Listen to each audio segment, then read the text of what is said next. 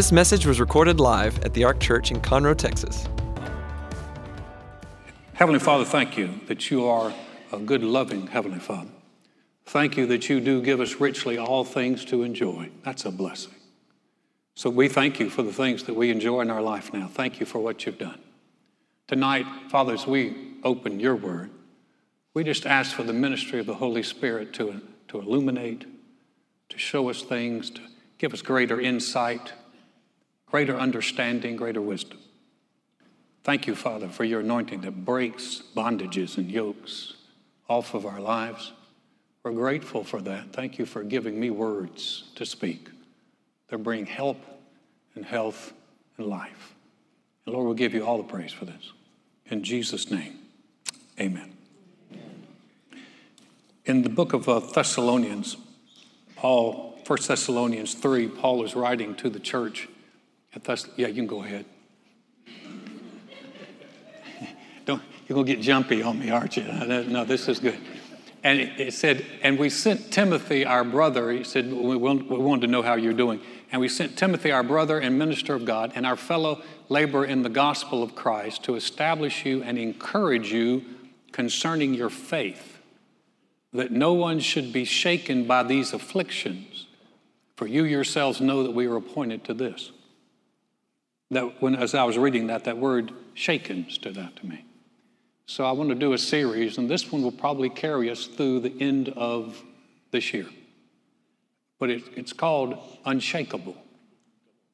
How do we get to be unshakable? And what Paul said was, he said, We sent Timothy to establish you and encourage you concerning your faith. And so I want to talk about reasons that growing in your faith matters and makes a difference. I've heard people say things like, well, the, the faith movement has passed away. And I understand what they're saying. If, if you look back in church history, especially recent church history, it, it seems as if God moves in, in almost, you could call them waves. In the early 1900s, about 1903, 1906 or so, there was a wave that, that came actually into California it was called the Azusa Street Revival. And the Azusa Street Revival reintroduced the baptism of the Holy Spirit into the United States. And boy, it, it, was a revival that it went, it lasted. I mean, they were having services every night. And people were getting filled with the Spirit. And the, the phenomena of speaking with other tongues was then introduced. Actually, hardly anyone had ever seen it at that time. And it started and actually birthed many of the Pentecostal ministries and, and denominations that are still going today. Uh, Assemblies of God, uh, the Church, uh, Church of God, Pentecost, there's a bunch of them. It started those. That lasted for a while, and then you saw another wave that came in in the 40s and uh, right after the close of World War II, and that was the uh, healing revival. This was the this is where Oral Roberts became very famous, and where you saw the tents. The tents would get set up, and people would have healing services, and it was a it was a, a really a wave of healing. One one minister said, talking about it, said during that time, he said it just seemed like it was the easiest thing in the world to get people healed. Healing was in the air. So that was a that was a wave. In the 60s and 70s, there was what was called the charismatic revival. One of the things about these waves and, and moves of God is they seem to sweep over all kinds of people. They're not limited. And people come from all walks of life. The charismatic revival drew people out of many of the, the denominations Presbyterian, Lutheran, Baptist, Methodist. And this is what really birthed a lot of the independent charismatic churches. Again, it was a move of people getting filled with the Spirit. In the 70s and 80s, you had a, a, a, another wave where teaching and people begin to teach and they begin to teach the authority of God's word. This is where you hear terms like the word of faith movement begin to, to move in. Now, people say, well, you know what? When the wave has gone out, then God's doing something new. Yes and no. There may be another, another emphasis, but here's the thing. When the, when the healing revival came on, on the heels of Pentecost, you didn't stop seeing people get filled with the Spirit. So, what happens is when God emphasizes something, we're supposed to build on it, not abandon it. And so the idea when, and, and I came, Joy and I came in in the early 80s, and we were part of that word of faith teaching. And it was, uh, man, there was just a, a, lot of excitement. People would have seminars and they would, they would do seminar. I mean, Lakewood, we had them. They would do meetings, meetings, meetings. You know, we, we have one a year where, where Keith Moore comes on a Tuesday, Wednesday. And everyone's like, whoa, two nights out of the week. Some of you, some of you can remember when, when they would go for a whole week. And then, and some people had, had revivals that went for weeks, every night. That's where people got tired of children's church. But a lot of times, children's church, children's church, and some of those were, there was no children's church. The kids were in there. And so, but, here, but the idea is this when someone says, that's passed away, it hasn't passed away. And I'm going to show you from the scriptures where, uh, and, and what happens is a lot of times people just abandon stuff. They just go, well, it's not important. You know, God's not doing anything about faith now. It's like, no. No, He never has stopped. And so tonight I'm, I'm going to give you, uh, we, won't, we probably won't get to all eight. I'm going to give you eight reasons from the scriptures why you want to study, why you want to develop in faith. So, you ready for this? You say, well, is it important? It's real important. It is real important. And here's the very first. Well, let me, let me give you the, uh, a definition first. Let's just take a look at it. Definition. Eight reasons our faith is important. Faith. Hebrews 11 1. This is out of the New King James. Faith is the substance of things hoped for, the evidence of things not seen. There's another translation, I believe it might have been the Amplified. There's another translation. I've had it written down in my Bible. I've loved it for years. Faith, to me, it's, it's clear in this. Faith is being confident of what we expect, convinced of what we do not see. Confident of what we expect, convinced of what we do not see. Now, just kind of hold that one in your thoughts. Hold that, and maybe, maybe next week I'll have them just kind of put it up there and leave it up there because it's good for us to just remember that basic. Here's, here's the first reason that, that here's the first reason you want to pay attention to your faith. Because it's impossible to please God without it.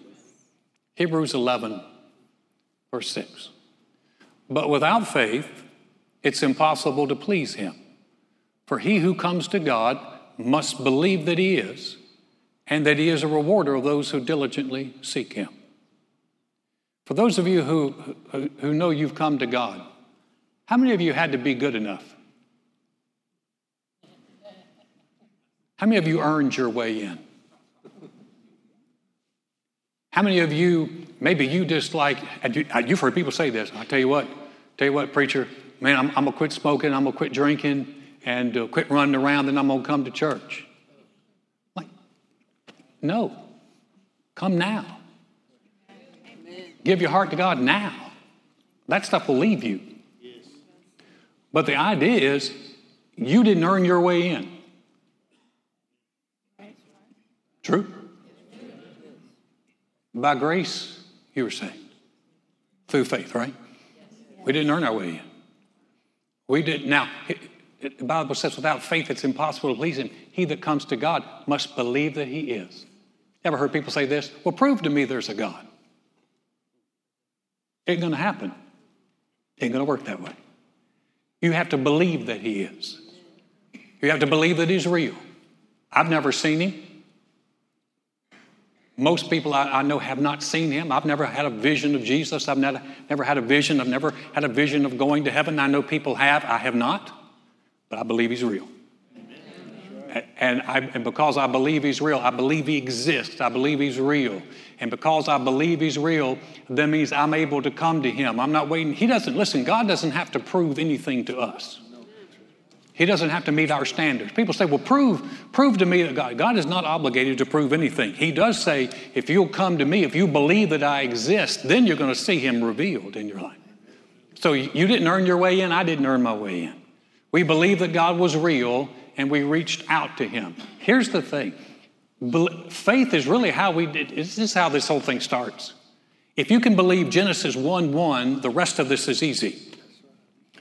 In the beginning, God created the heavens and the earth.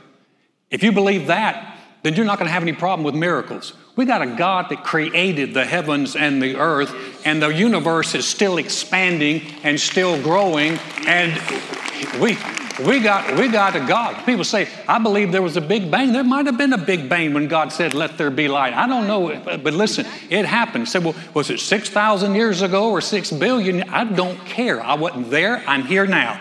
But I believe that He was the one that did it.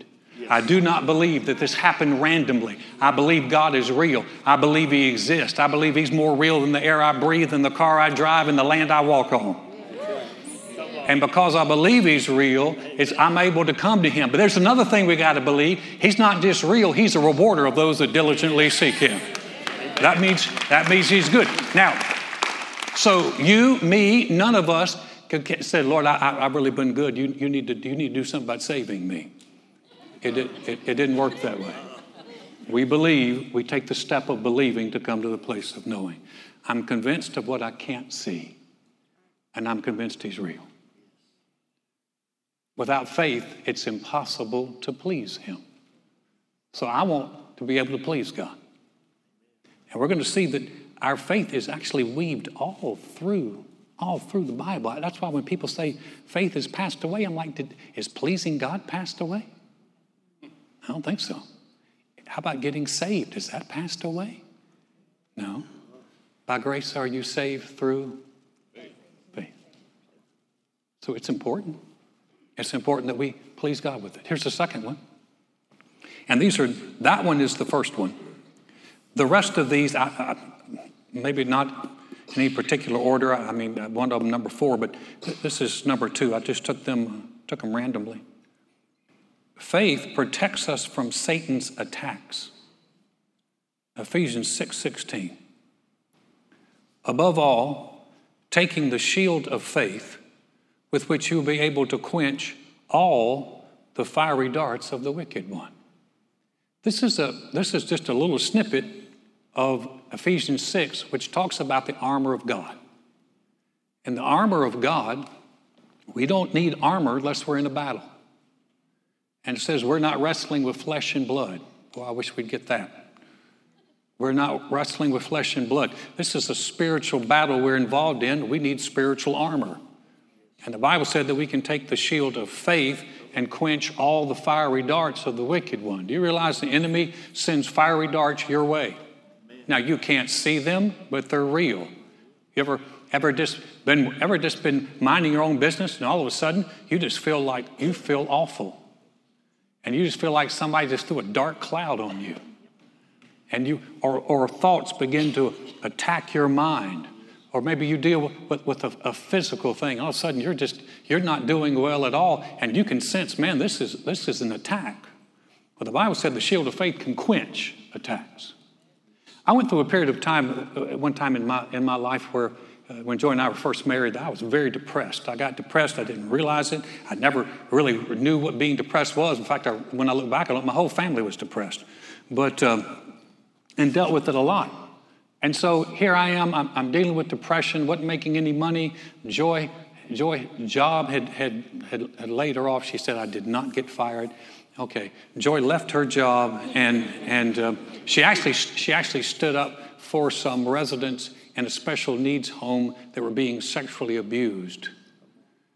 And they, they found another, they, they relieved her of her duties. And so she was relieved of duties because of her righteous stance.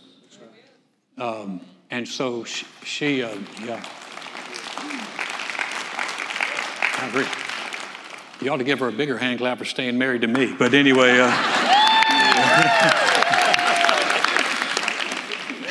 that's the miracle right there. Without, without faith, Joy would have never stayed with me. but I, I remember we, I was just so depressed. I wasn't making money. We were, were just, and, and Joy is pregnant with Matthew. So we got a baby coming. We don't have insurance. I'm not making money. I'm depressed. And I remember going to a, a, a service one night, and it was, it was one of those week long seminars. And uh, they were, the speaker stood up and said, I, I, just feel like we need to praise God more. I remember as soon as he said that, I went, oh, great. I didn't want to praise God. I wanted to sit down and I wanted to just to hear the message. I was not in the mood to praise God. I know, I know that's never happened to any of you guys, but I just. I mean, you know, sometimes it takes something just to get just to get going. You know, the best thing to do is is, is just fight past the feeling and just praise God anyway. And uh, and you can do that by faith, no feelings. And I was and so he was sitting there and he, we praised for a while longer. And then he finally stopped. He said, You know, he said, he said, the Holy Spirit just ministered this to me. He said, he said, if you have been dealing with depression, he said, I need you to run down here. Don't walk, run down here.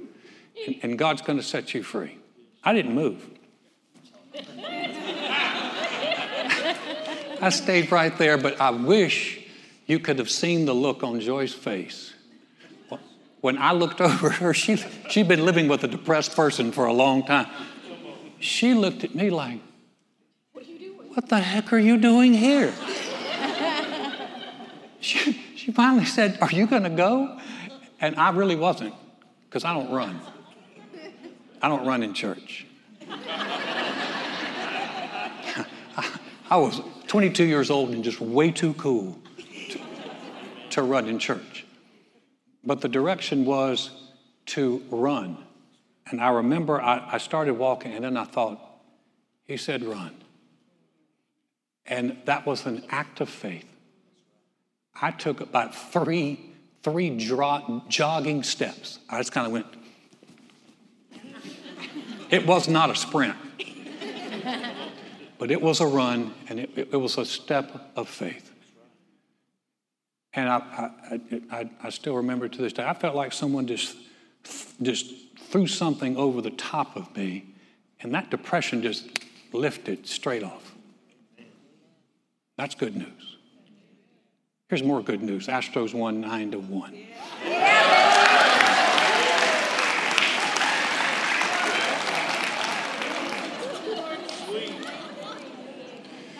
That was way too much excitement, guys, about a.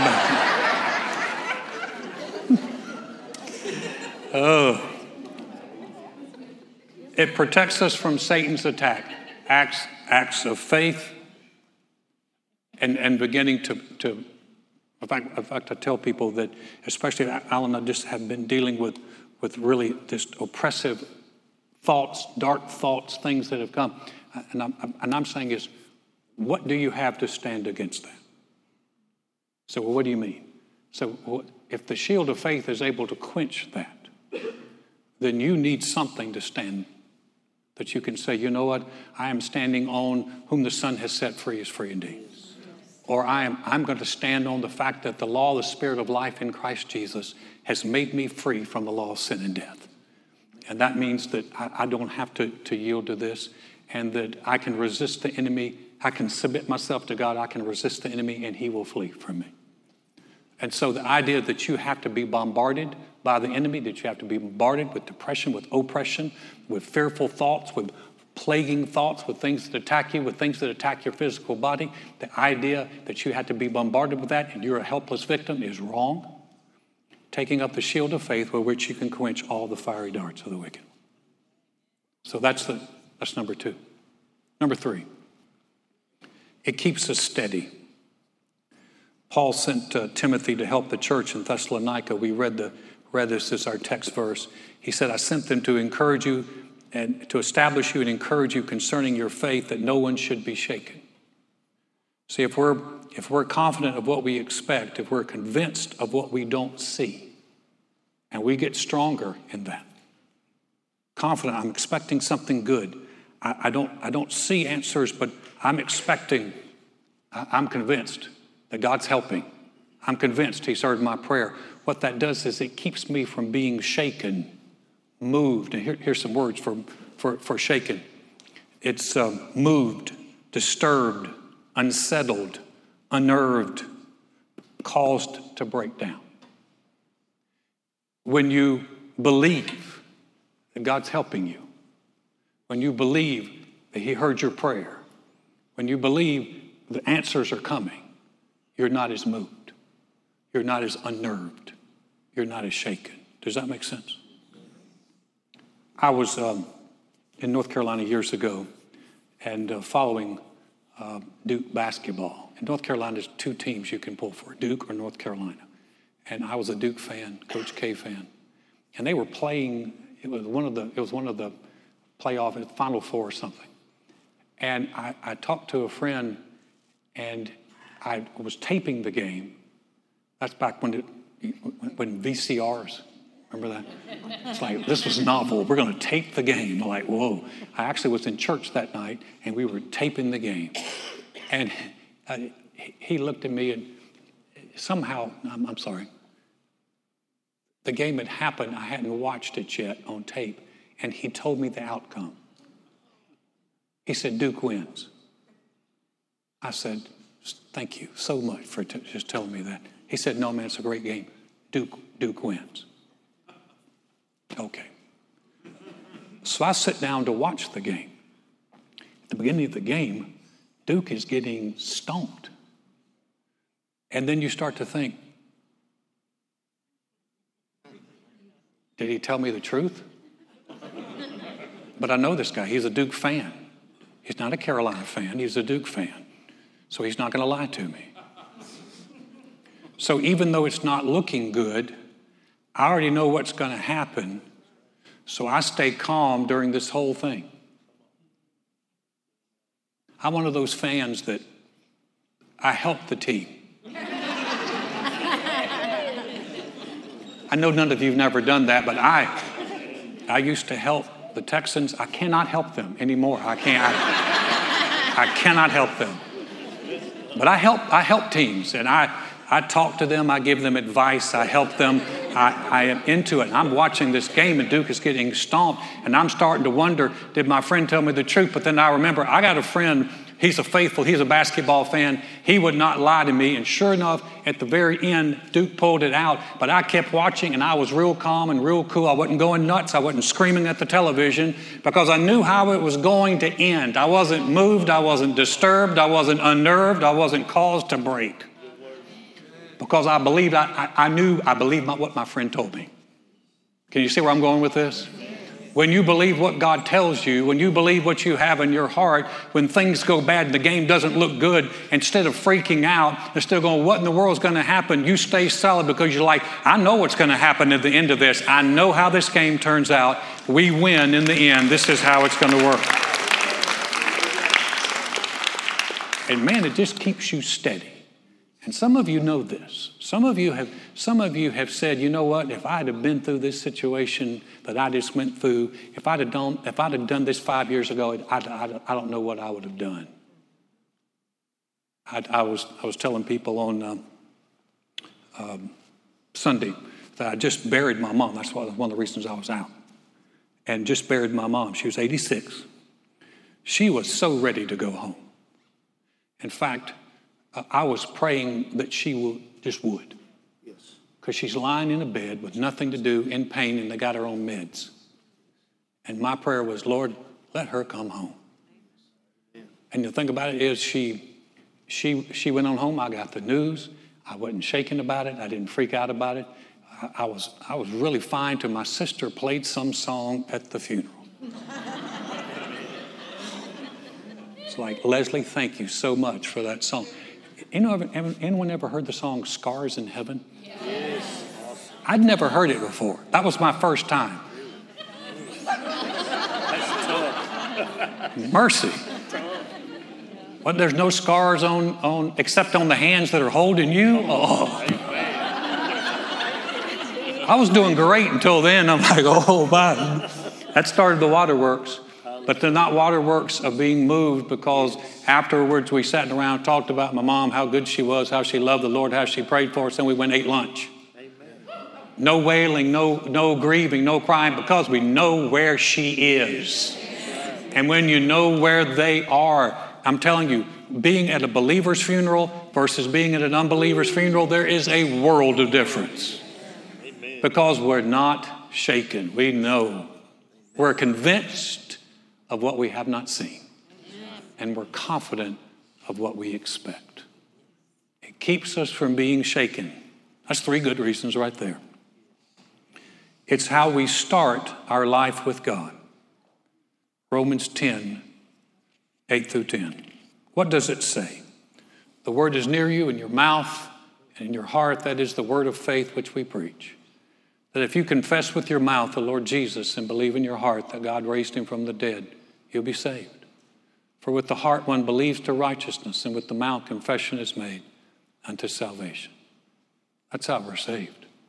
That's how we start our life with God. We don't earn it, we don't work our way for it, we don't give stuff up. We believe it. Now, here's another thing Jesus does not have to do anything special for us, it's already done. Now, as I was, as I was writing this, this thought came, and here's just a thought for people who are praying, Lord, please save my, please save my loved ones. I know that's a common prayer. Lord, please save my son or daughter. Please save my grandkids. Please save my brother.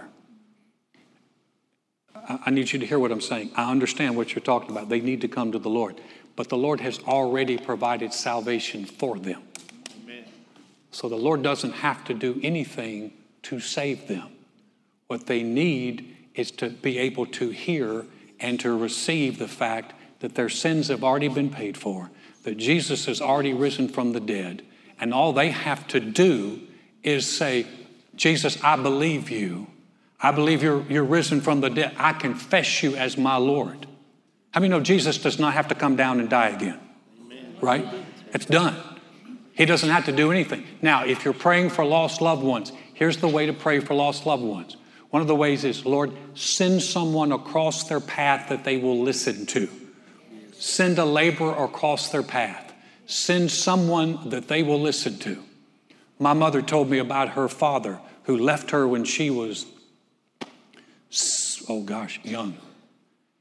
Columbus, Georgia, he was a, he, man, he was a player and left, left my, my grandmother as a single mom, four kids. And, uh, and so my mom, I remember growing up tough, and she didn't have good thoughts about, about her dad. He'd pop in, pop out, but he, he wasn't around. I remember meeting him one time. And uh, one time I met him. And he, he reached in his pocket and tried to hand me a dollar, and I wouldn't take it. I don't know what I was thinking. But I wouldn't take it. I, I, I didn't, I, I, I, didn't know who he was, and I was at the age where you didn't take money from strangers. If you'd like to try that with me now, just go ahead.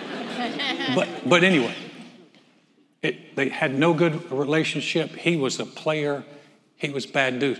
But they prayed that somebody would, would, would listen, somebody would talk to him, somebody would come across his path. So he gets sick. He has a he has a, a problem with his stomach. And the only thing that worked on his stomach was goat's milk. Don't bring me goat's milk. but it worked for him. And so he was looking to try to find, he didn't have a goat, so he's trying to find some goat's milk. And so he found a source of goat's milk, a retired Pentecostal preacher. sold him goat's milk and shared the gospel with him. And my player, rounder, scoundrel grandfather, before he died, made Jesus his Lord. I believe that there is, so I'm sure mom saw him in heaven and all is forgiven. But I believe that there's someone that your child your grandchild, your loved one will listen to. And so the prayer is, Lord, send laborers across their path. Remember, Jesus said, The harvest is white, the laborers are few. Ask the Lord to send laborers into the harvest. So here's the key pray for laborers and be willing to be one. Where'd you go? be willing just to share. You don't have to buttonhole somebody, but just share what the Lord's done and be willing to share. But we're not praying for Jesus to save them. We're praying that they would see it. The, the, word, the, the word of faith says we don't have to pray, Jesus come down, Jesus come up. It's already been done. All we have to do is say, I believe it and I confess that with my mouth. And that's how we're saved. That's how we start this relationship with God. It didn't, I started walking across a field in Carbondale, Illinois on June 6, 1978. I bowed my head and said, I'm just walking across the field. I said, Jesus, here, I believe you're my Lord and Savior. That's when I was born again. I came back to, I went away from him and came back later. And thank God he, he took me back, and he'll take you back, and he'll take all your relatives back, and he'll take your loved ones back. He is merciful. He is so kind and merciful. And so let's pray for laborers. Don't pray that God saves them. Does that make sense? Does that help anybody when you're praying? Pray, Lord, thank you for sending someone across their path that they'll listen to. You know, that's what this church has been for so many. It's been a place where some people will come and they'll listen. And maybe you've been trying to reach them, and I don't know what it is about family, but it's so hard for family to reach family. Because they're looking at you going, Oh, I remember you. I changed your diaper when you were little. Or I remember you. We used to run, we used to run wild together. I remember you. But that's okay. There's somebody to listen to. And so we can pray that way. How we start our life with God. There's eight, I gave you four. It's impossible to please God without faith. Faith enables us to quench the spiritual attacks that the enemy sets up against us. Faith keeps us from being so moved and shaken by all the stuff that goes on in our life. And faith is how we start this relationship with God. Would you bow your head with me for a moment? Because I'm talking about faith. Maybe you're sitting there listening to me or you're watching online and you're thinking, you know, I don't know that I've ever done that. I don't know that I've ever confessed Jesus as my Lord. I, I believe Him. I believe He's real, but I've never made that step. We want to give you an opportunity to do that. Or maybe you're here and, you, and you've done that. You're like I was. And you know in your heart, I have gotten so far away from God. But I'm sitting here tonight or I'm watching I'm watching online and something is drawing me because I, I want to have that relationship with Him. Well, He wants a relationship with you. So we're going to say a prayer here. We're not going to ha- ask people to stand up or come to the front. If you're watching online, you can, you can say this prayer with us. I am going to ask you this. If that's you that I'm talking to in here tonight, and you say, Alan, that's me. And uh, I want to make sure I have that relationship with the Lord. Would you, would you pray for me? Would you slip your hand up just across the auditorium and say, Thank you? Thank you. Gotcha. Anybody else? Thanks. You can put your hands down. We're going to pray. Maybe you didn't lift your hand you wanted to. Here's your, here's your opportunity to say this prayer. Remember, it's, it's believing in our heart and confessing with our mouth. If you're watching online, if you, you can pray this, pray it out loud. If you're with other people, pray it quietly. But we're going to pray it with you. Say, Dear God, I know mankind needs a Savior. I know I can't save myself. Jesus, I believe you're the Son of God. I believe you died on the cross for my sins. And God raised you from the dead. Right now, I confess you as my Lord, as my Savior, as the one who forgives me and restores me. Thank you, Jesus. My past is forgiven. I have a relationship with you. I'm a new creation in Christ because I said yes to you. Heavenly Father, thank you for those that prayed that prayer. For those in here, for those who are watching online, Lord, we thank you that they have stepped out of spiritual darkness into the light. And for those who have come back home, we rejoice with them. And we recognize this is not just for this age, this makes a difference in the ages to come. What a blessing that is. We give you all the praise for that. Thank you that Jesus paid the price and all we had to do was receive. In Jesus' name we pray. Amen and amen.